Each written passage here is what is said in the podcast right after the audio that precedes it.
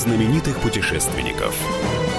Совместный проект Русского географического общества и радио «Комсомольская правда». Здравствуйте, уважаемые радиослушатели. У микрофона постоянно ведущий Евгений Сазонов. В гостях у меня сегодня Дмитрий Петрович Шеремецкий, главный редактор журнала «Армия и флот», президент некоммерческой организации «Народный Пушкинский фонд». Здравствуйте. Здравствуйте. Ну, прежде чем мы поговорим о нашей сегодняшней теме, а тема посвящена 200-летию открытия российскими моряками Антарктиды, шестого континента, наша традиционная рубрика «Новости РГО».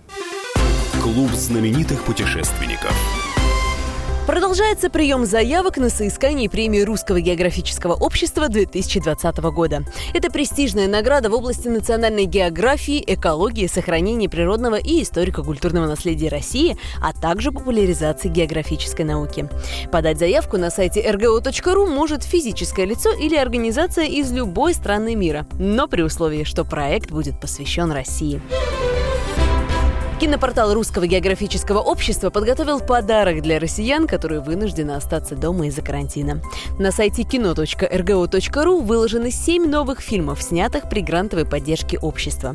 Среди них «Ген высоты» Валдиса Пельша, «Великий северный путь» Леонида Круглова и сразу несколько фильмов, снятых «Комсомольской правдой» при поддержке РГО, а также многие другие документальные шедевры.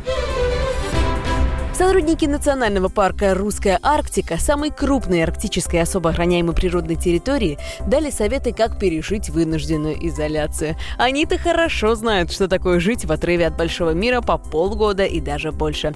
Работники Национального парка поделились своим уникальным опытом на сайте rgo.ru.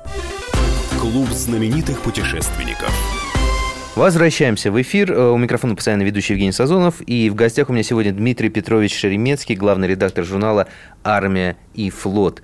И э, задаю ему первый вопрос, Дмитрий Петрович. Значит, 200 лет со дня открытия Антарктиды. Открыли наши моряки э, Лазарев и Беллинсгаузен. Справка. В 1820 году русские мореплаватели совершили последнее в мире великое географическое открытие. Кругосветная военно-морская экспедиция под руководством Фадея Беллинсгаузена и Михаила Лазарева открыла шестой континент – Антарктиду. И на протяжении всего 2020 года мы празднуем 200-летие этого грандиозного события моя дочь, э, любознательный ребенок, школьница, задала мне вопрос. Говорит, я все понимаю, это, конечно, классно, они открыли, но а зачем туда поплыли русские корабли? Начнем, наверное, со следующего. Все-таки надо об, а, осветить или рассказать об, об обстановке, которая сложилась к этому времени, когда э, решили послать наши корабли для от того, чтобы посмотреть, какая же, какой же там, какая же там земля или материк находится в, южном, в самом крайнем южном полушарии, ну, полюса. Ну, ситуация такая. Это время было правления Александра Первого, нашего забытого, в общем-то, и неоцененного императора, про которого Жуковский говорил «царь царей, вождей диктатор, наш любимый император». Это время было после Отечественной войны 12 года, время о вхож... Э, когда русская армия вошла в Париж, свергла Наполеона, и по инициативе Александра I, вот в этом году исполняется 205 лет со дня основания Священного Союза, прообраза, в общем-то, современной Европы. Шли конгрессы, разли... Э, связанные с Священным Союзом, и Александр был один из, могу... в общем-то, могущественный государь в Европе. И Россия была могущественной страной. После этих священных, после Священного Союза 50 лет не было войны. И в это время, в общем-то, наш военно-морской флот был в некотором загоне, можно сказать. Ну, не обращали внимания, потому что все военные действия происходили... На суше. Э, да, сухопутные военные действия были. Вот. И э, в это время наши э, осваивали Аляску. Э, в частности, это русско-американская акционерная компания. А для того, чтобы осуществлять поставки э, на Аляску различных грузов, которые обеспечивали жизнь и деятельность этой Аляски, э, естественно, отправляли корабли. И вот, значит, э, в 1800 э, 2018 году по инициативе Румянцева, который был тогда Нет, вернее, даже не так. Даже в 1803 году еще по инициативе Румянцева была отправлена кругосветная э, плав, кругосветное плавание э, команда под, под началом Крузенштерна. Угу. Знаете, когда паруса Круженштерна ну, шумят да, да, над моей головой. Причем, я, я, насколько помню, это была не чисто государственная акция, это была, там был частный капитал тоже. Да, да? ну, в основном они снаряжали вот русско-американская компания. Угу. Ну, для того, чтобы не просто так, ну, посмотреть, как там проход, доставить грузы. И, соответственно, ну, открытий-то еще мало было географических.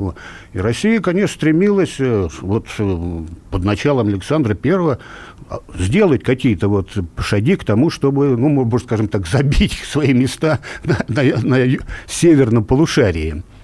А в 18 году уже а, решили, что ну, большой разговор был по поводу вот этого южного, южного полюса, по поводу вот возможной там а, Антарктиды, возможно, Земли. Решили послать вообще-то две экспедиции. О, даже вот, так? Да и по инициативе того же Румянцева, который был, мини... Э, ну, он, в это время он не был министром, был э, э, Траверси такой министр, вот, который очень много, кстати, ну, из французов, и очень много сделал для Черноморского флота, был командиром Черноморского флота, вот, и решили послать две экспедиции. Одна экспедиция, вот по вот началам э, Беллинсгаузена и Лазарева, которая должна была пойти на юг и посмотреть, дойти, посмотреть, от, ну, открыть, будем так сказать, что же за земли там находятся. А другая экспедиция должна была пойти в северную полушарию, опять же, сделать такое кругосветное путешествие из Атлантики в Тихий океан, э, то есть в Индийский океан, в Тихий океан, и прийти в Южную Америку, ну, привезти, соответственно, и грузы, вот, и а, посмотреть, открыть возможности прохода так называемого северо-западного морского пути. Это, то есть, проход не такой вот огромный, ну, где-то там, э, Через Африку, по-моему, да? 1040, ну, по экватору почти. Ага. Вокруг экватор получается путешествие ну, не совсем, может быть. Открыть вот этот вот северный западный проход, это вдоль Аляски и Канады, с выходом уже в Атлантический океан. То есть вот из этого тихого северо-ледовитого океана вот об этом как-то никто, ну, может, не знает, не говорят или не ну, а вторая экспедиция состоялась вот это? Да, вторая экспедиция, да. Они, они все вышли. Это был, значит, э, у нас Беллинсгаузен и Лазарев. Это, моя вторая дивизия ага. на юг путешествие. Вот. А Значит, у нас Василь и Шишкарев, это первая, значит, дивизия, на ней вышли, ну, тоже шлюпы, по два шлюпа, тоже первой дивизии, они вышли одновременно из Питера в июле, в июле 18 э, года. Эти пошли на юг, а вот э, команда под началом Васильева пошла уже вот этим путем, как шел Крузенштерн, туда наверх, коляски. Ну, по пути они, естественно, проходили. Там ну, не, не просто шли, они э, там исследовали какие-то новые острова они открывали, там земли, вот, там в Полинезии побывали. Но это как-то, в общем-то, и научного плана. И оно, основная их задача была вот найти вот этот путь из э, Северного Ледовитого океана, от Аляски там, и от Тихого океана в Атлантический океан. Но если посмотреть на карту, то, естественно, там путь в общем-то, ну, намного короче. Вот. И они попытались, значит, пройти но сейчас-то тоже туда никто не ходит. Сейчас не другой вид транспорта, ну что там во льдах ехать. Вот. А тогда, конечно, народ прикинул, сколько километров вот этот путь и сколько этот. Естественно, они хот- хотели разведать эти пути. Но парусный корабль, парусный корабль, деревянный, несмотря на то, что там он был обшит медными листами, ну, некого такого ледокольного типа, ну, им не удалось пройти. Вот и вы... они вернулись назад. Они вернулись назад э, в 1800 22 году. А Беллинсгаузен и Лазарев пошли на юг. То есть они одновременно вышли. Вышли одновременно, они шли, в общем-то, до Портсмута в Англии, там остановились, э, значит, э, заправились, в явном смысле продукты, все снаряжения какие-то прикупили, книги там, вот. И уже потом в Тихом Тяне они разошлись вокруг. Мы продолжим после небольшого перерыва, уйдем на рекламу. Напомню, что в гостях у нас сегодня Дмитрий Петрович Шеремецкий, главный редактор журнала «Армия и флот», и э, беседуем мы о величайшем открытии которому исполнилось 200 лет 28 января. Это открытие Антарктиды русскими моряками. Скоро вернемся.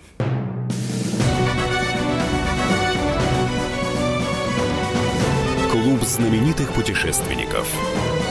Совместный проект Русского географического общества и радио «Комсомольская правда».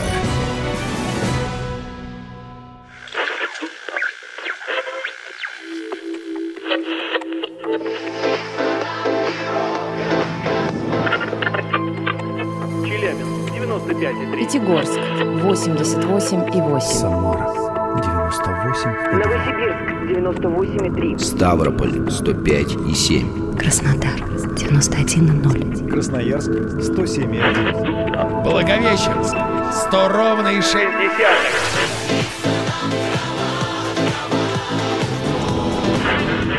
Санкт-Петербург 92 и 0. Москва 97 и 2.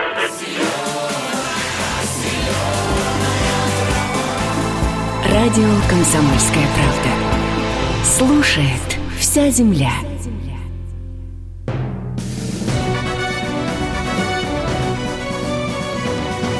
Клуб знаменитых путешественников. Совместный проект Русского географического общества и радио «Комсомольская правда». И снова здравствуйте, уважаемые радиослушатели. У микрофона постоянно ведущий Евгений Сазонов. В гостях у меня сегодня Дмитрий Петрович Шеремецкий, главный редактор журнала «Армия и флот». И беседуем мы о величайшем подвиге русских моряков, об открытии Антарктиды, которое произошло 28 января, да. 200 лет назад. А, Дмитрий Петрович, вот для меня, как для человека, который имеет ну, отношение к путешествиям, да, в том числе и к э, корабельным, вот объясните, я видел, как идут ледоколы, я видел, как идут современные корабли в ледовой обстановке.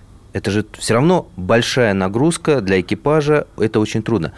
Объясни, каким образом вот эти вот деревянные кораблики с парусным вооружением смогли пройти, маневрируя между этими айсбергами и выполнить свою задачу? Ведь это же вообще уму непостижимо. Ну вот тут, может быть, надо сказать, что представляли себя эти шлюпы вот эти корабли. Восток и мирный. Да, да? Восток и мирный. А, но это, значит, тип кораблей, который использовался в качестве транспортов. Ну, были фрегаты там, mm-hmm. это сам линкоры, линейные корабли. Вот. Это вид корабля, который, в общем, служил или для охранения, как вот сейчас говорят, охранения водного района, и для транспортных целей. Но они были не с такой, не с большой, в общем, в принципе, осадкой.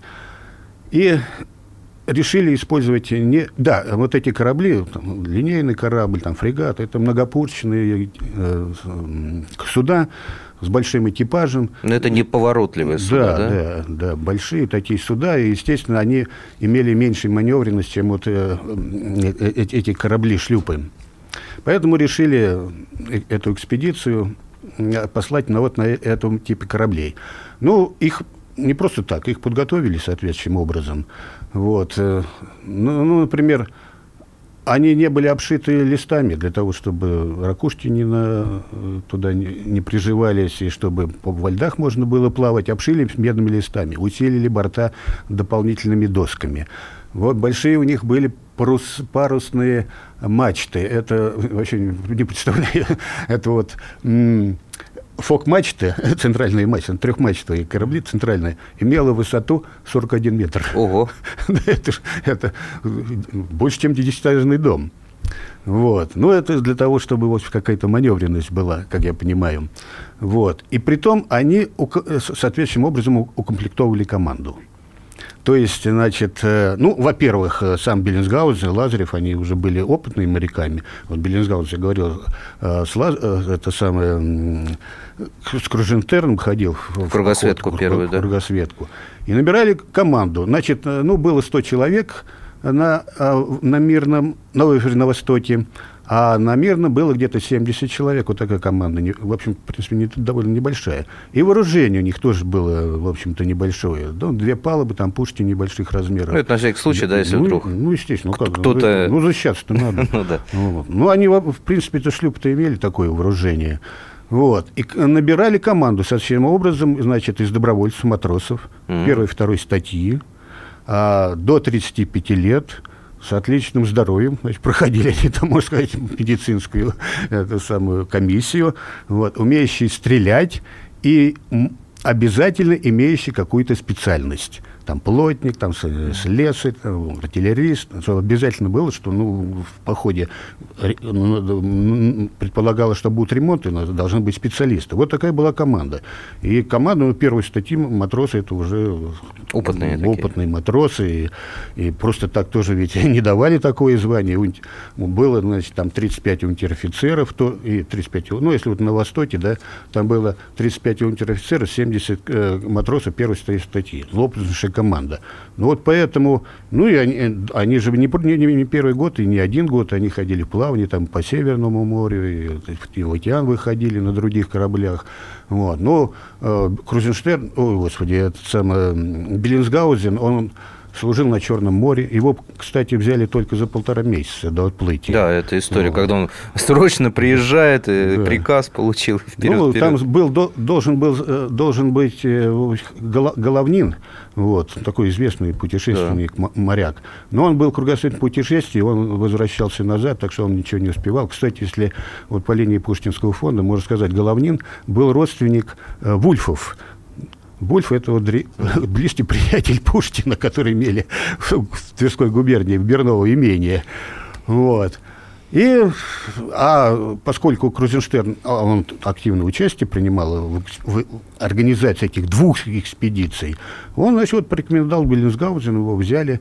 Вот. А Лазарев был на, э, на Балтийском флоте, тоже участвовал в войне 808 года. 1808 года со Швецией. Ну, такой опытный моряк был. То есть это военные опытные моряки, да, смелые, опытные, несгибаемые. Да. Ну, хотя звания у них были, в общем-то, небольшие. Лазарев был старший лейтенант, а да. а это капитан-лейтенант. Ну, вот, потом прав, оба прав, стали адмиралами. Вот, нет, ну, сначала, когда они пришли, получили капитан первого ранга, вот, а Лазарев стал командующим Черноморского флота, вот, воспитал Нахимова, кстати, вот, и... А, кстати, э, брат Лазарева был в первой э, дивизии, тоже вот это, которые одновременно пошли на, на участие. Ну, вот такая была команда. Вот, и, в общем-то, она поэтому и вот так вот и действовала в, в этих необыкновенных и сложных э, климатических условиях и льдовые условия. Огромное спасибо Дмитрию Петровичу Шеремецкому, главному редактору журнала «Армия и флот» за столь интересный рассказ. Напоминаю, что мы беседовали о 200-летии великого подвига русских моряков, об открытии шестого континента Антарктиды. И надеемся, что все-таки кто-то из наших режиссеров поднимет эту великолепную тему и снимет замечательный фильм о приключениях Лазарева и Беллинсгаузена. Это, по-моему, это будет блокбастер. Давайте проявим инициативу.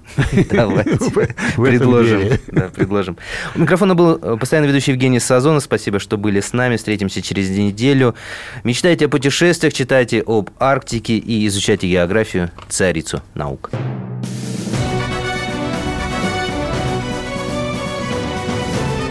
Знаменитых путешественников. Совместный проект Русского географического общества и радио «Комсомольская правда». Рубль падает. Цены растут. Нефть дешевеет. Бензин дорожает.